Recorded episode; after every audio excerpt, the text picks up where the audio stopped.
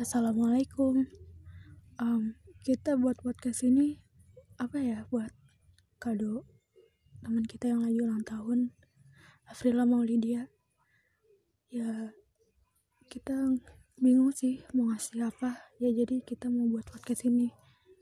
Berjuang banget sih buat podcast ini karena nggak tahu cara buat podcast itu gimana.